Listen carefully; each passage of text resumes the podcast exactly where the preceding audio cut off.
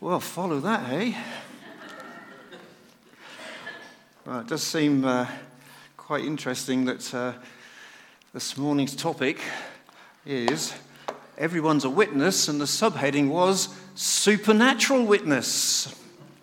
How apt is that? And uh, I was actually going to just say a little bit about what Sam has just said. I just love to see people getting in touch with the Holy Spirit and getting, being on the floor, because they're having a great time down there. I can remember one church um, when we were in, and somebody was prayed for at the front, and they actually went out in the Spirit, and that was something that didn't normally happen in that church. And people were panicking, you know. Somebody thought they'd fainted. Somebody was about to dial nine nine nine and call the ambulance. And, but if you saw anything this morning that you just want to talk about, do do come and speak, because it was the Holy Spirit just having his way. You know? And I do love to actually see see that happen. But uh, so...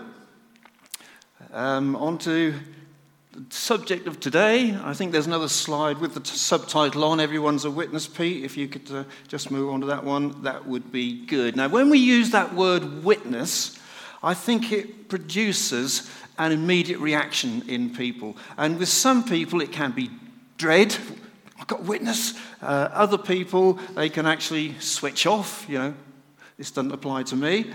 Unless, of course, you're one of those natural whiz kids who just seem to find the whole thing really easy. And some people just seem to naturally know how to begin a conversation with someone you've never met and say all the right things. And can I just reassure you, most people don't. And I include myself in that. And I think part of the problem can be, you know, we can use, uh, we can look at some of the YouTube clips and see examples of someone going up to a complete stranger, having this amazing word of knowledge about their situation, saying, "Can I pray for you?" The person's miraculously healed, a demon is cast out, um, they give their lives to Jesus and, and are amazingly set free from their broken past. Now, those clips are out there, and I love to see when God does that. But the trouble is, us normal mortals, we look at those and think, I can't do that. And that's a very natural reaction.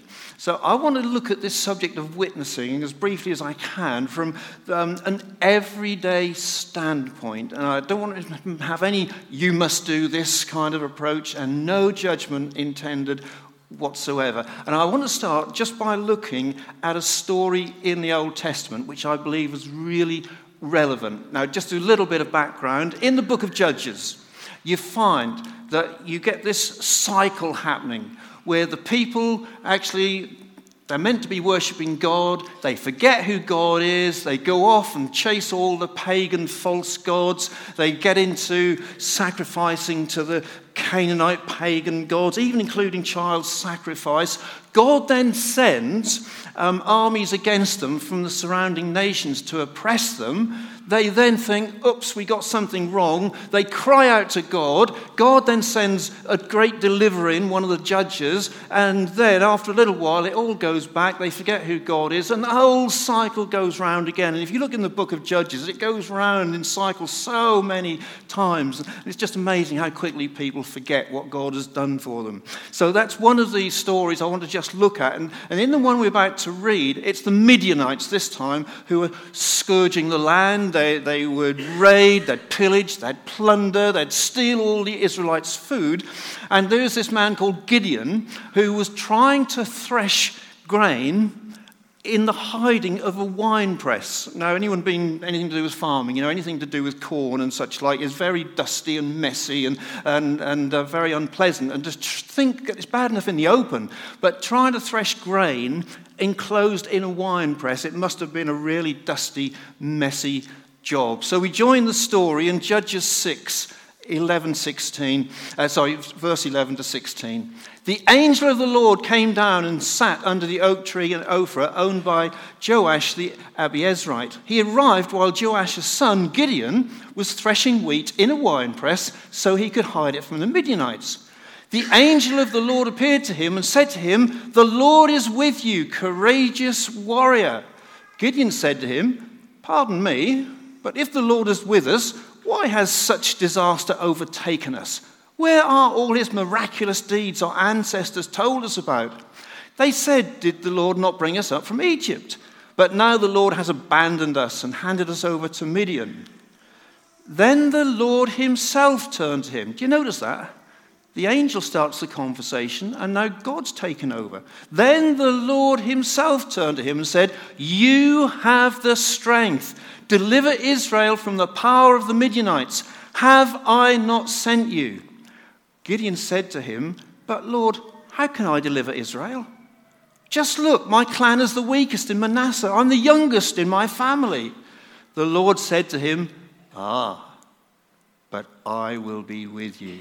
You will strike down the whole Midianite army. And Gideon did deliver Israel, but he didn't do it with a massive army, but just a few men that God showed him how to select. You can find the, the story in, in, in Judges if you read on a little bit. But what's the point of that story? Do, do you notice Gideon's response? It was, I can't do that. And in reality, it's the same response we find with most people in the Bible when God gives them a calling. And probably it's the same with most of us as well. If we feel God's calling us to do something, you go, I can't do that. And it's, it was true for Moses, it was true for Isaiah, Jeremiah, even Mary. But did you see Gideon's reason why? My family is weak, I'm too young. But God said, you have the strength, have I not sent you? Ah, but I will be with you. So he didn't have the strength from his own resources. Of himself, he was weak.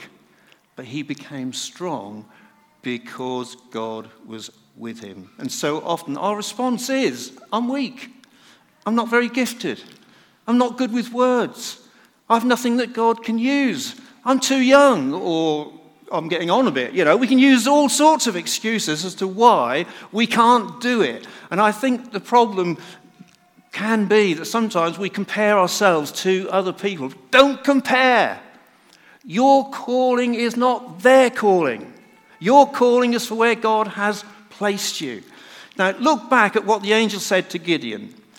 God is with you, courageous warrior. God is with you, courageous warrior. Other translations say, you mighty man of valor. He didn't say to Gideon, you coward, what are you doing cowering in a wine press? Even though that was the reality, God didn't see his weakness. What God did see was what he was capable of when God was with him. God saw his potential, not his weakness. Now remember, this was Old Testament.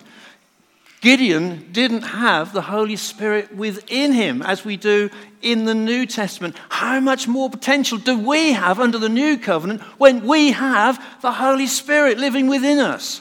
So today's title, it is Supernatural Witness. Now, can I make a really important point here? All witness is supernatural. You can't have witness that isn't supernatural. There's no other kind. Jesus said, no one can come to me unless the Father draws him. That's supernatural. That is for people to come to Jesus. The Father has to draw them supernaturally by his Holy Spirit. But don't think because God can do that. We heard Graham talking about the story this morning where God actually just spoke to or gave a Muslim a dream. Now, God can do it without us. Of course he can. He is God. He can do whatever he wants. But the amazing thing is, God seems to prefer to co-labor with us. And just like Gideon, we get sent. We have that calling. We have that calling to take that good news of the gospel. Now, there's a very real tendency for us to think that we can do a better job for God if we had more gifting, if we were stronger, if we had a greater anointing, all those excuses we can actually use. And I've been there myself, but actually it's a lie. If you wait, you will never do anything. We have to step out with what we have. You see, God doesn't need your strength. Did you realize that? He didn't need Gideon's strength. If there's one thing that God has plenty of, it is strength. What he wants is your weakness. I'm just pausing there because I want you to take that on board. It's really important that God wants your weakness, because weakness is something that God does not have.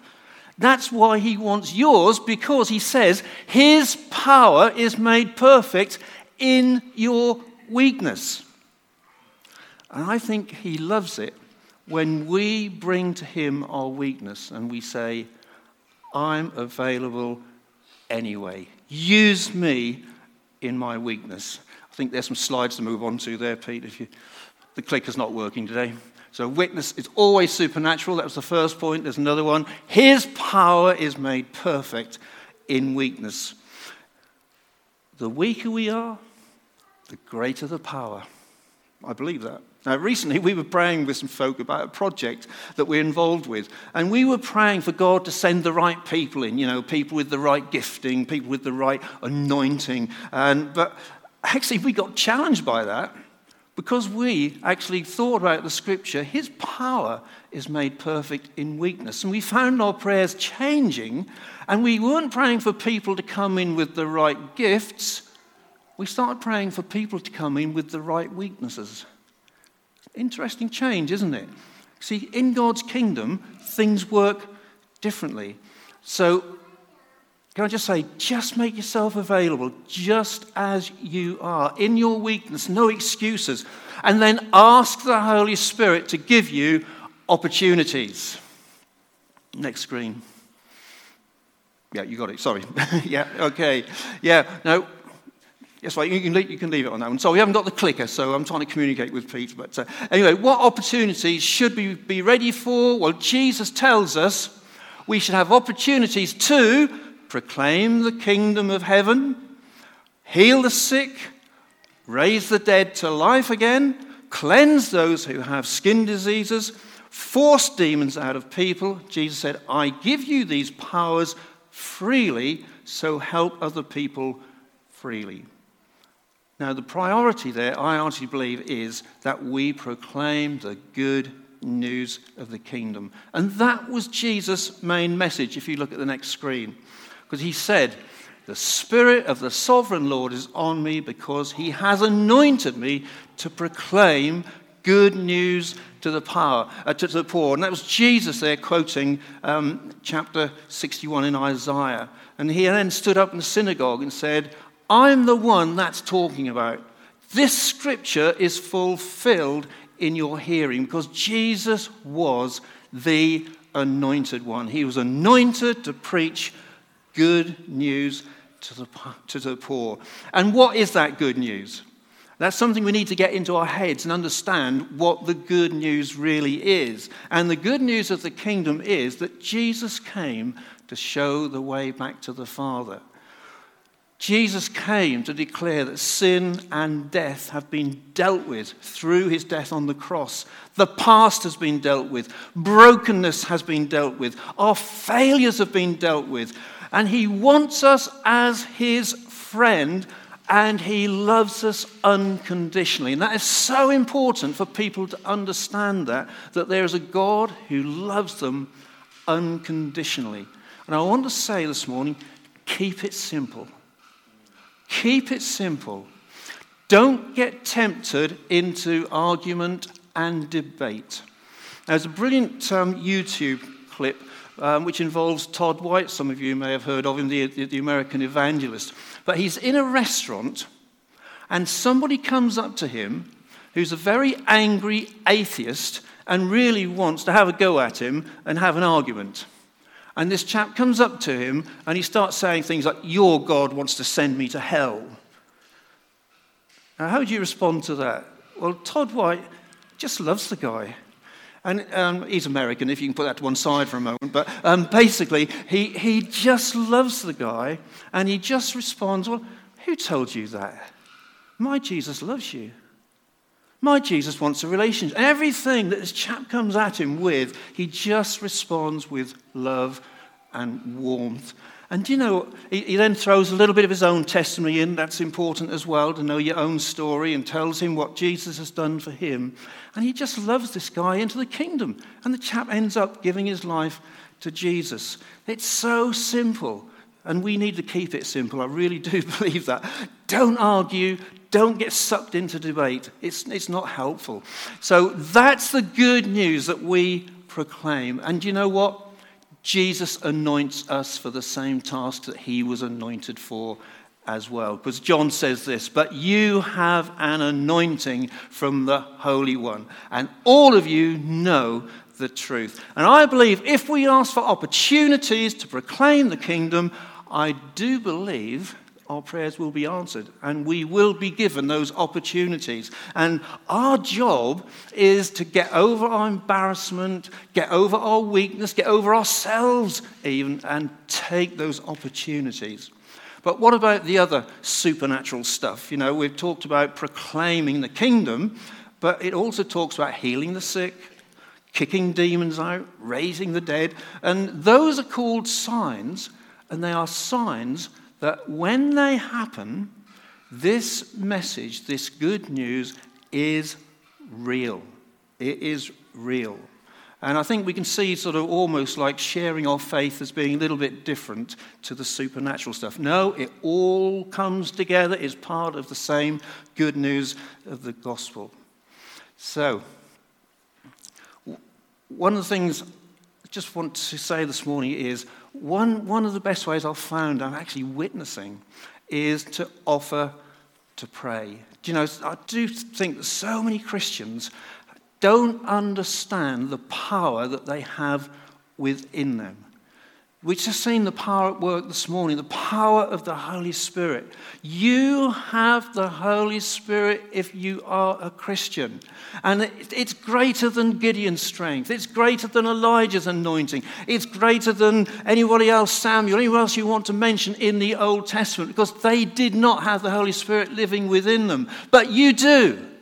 And Paul says it's the same power that raised Jesus from the dead. That's power, isn't it? And we have it. So if you get the chance, sometimes the best way of witnessing is to offer to pray for someone. And then you see the power at work, because you give God the opportunity. Now, we have all sorts of issues sometimes, don't we? What if it doesn't work? What if nothing happens when I pray for someone? Do you know what? That's not your responsibility. Our responsibility is to step out and leave the rest to God. And you do have the power. And very few folks turn down being prayed for.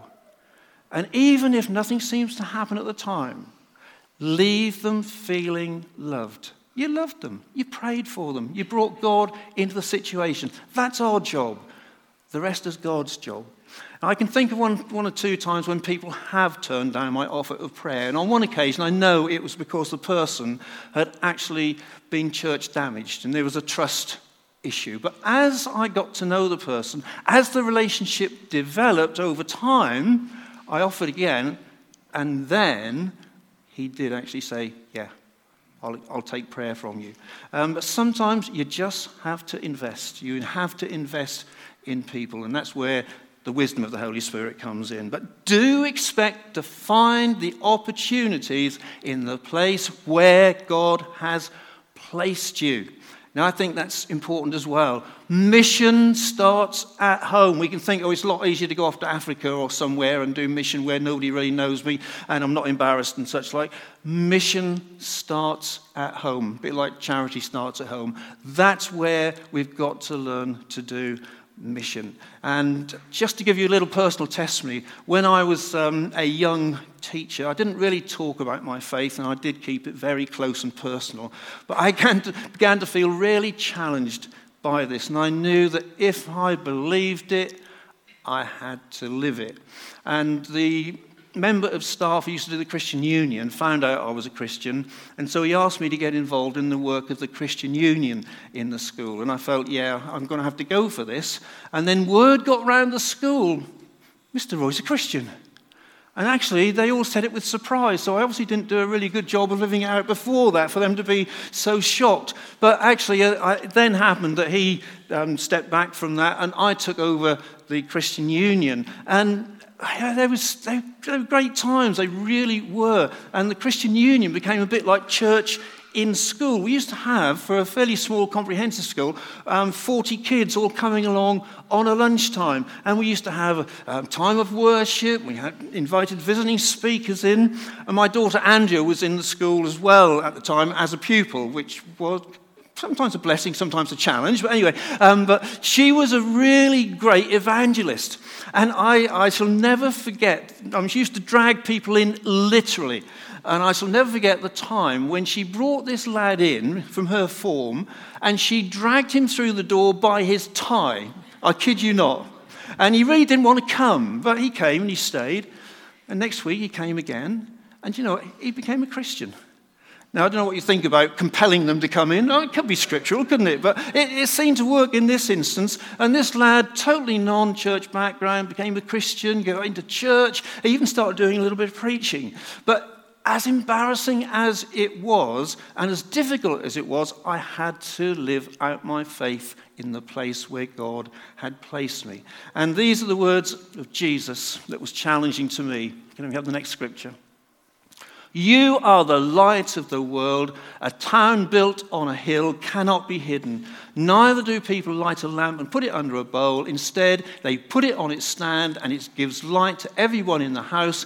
In the same way, let your light shine before others, that they may see your good deeds and glorify your Father in heaven. We are not meant to be hidden. And I know there are many of you here who live out their faith in the place where God has placed you. And can I just say, when you live out your faith in the place where God has placed you, you are pools of light in a very dark world.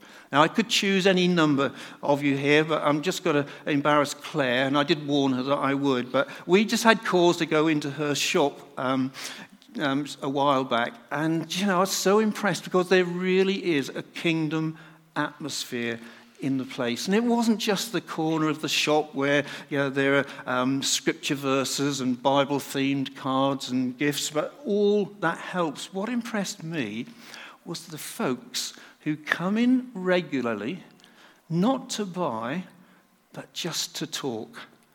And that's because they sense it's a safe place.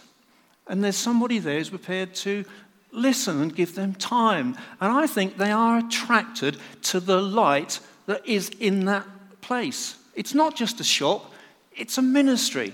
Now, I'm, I'm not doing this so you, you all run in and buy stuff in Claire's shop. It's not an advertising thing, but because um, I know there are so many of you here that if I knew your situation, you are also being light in the darkness. And for many of you, it's unnoticed.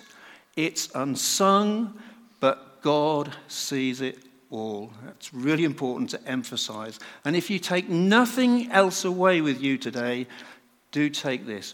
Witnessing is always a supernatural activity, but you have the power. If you have Jesus with you, you have the power because it's it's God's power working within you. You have the strength because it's God's strength, and his power is made perfect in your weakness. Now, I'm not going. I've trimmed down a lot this morning because of time, but um, I don't want to finish with any great appeal or demonstration with call people forward for prayer. But there's still time at the end. If you feel you know you should have come out earlier, you still can. If you want more power in your life, we'll still be very happy to pray for you. But what I want to do now is just actually pray. And I want to ask you to pray, and I want to dare you to ask now for those God opportunities to come your way this week. How about that? And then we're going to pray for the strength and the power to take those opportunities. So shall we just pray? Yeah. Jesus, I just want to say thank you that your Holy Spirit was with us in power this morning, and it still is. And Holy Spirit, I'm just asking you now, come and take these words and just seal them in people's hearts, that your power is made perfect in our weakness. And I pray for more power over this congregation this morning in the places where you have placed them. I want to just give you a moment now just to pray, if you dare, for those opportunities to come your way this week. Just pray your own prayer. Jesus, would you send me opportunities this week to tell people the good news of the kingdom? And now, Jesus, I ask for the power. I ask for the gumption to take those opportunities and just step out knowing that you are with them, because your power is made perfect in their weakness. And I just want to say one thing. If anybody here has never, ever realized there's a God who loves them unconditionally and gave his life for you, then do come and please talk to us at the end, because we'd love to just show you the way to Jesus, because he really does make a whole difference to your life. Amen. Amen. Thank you, Adrian.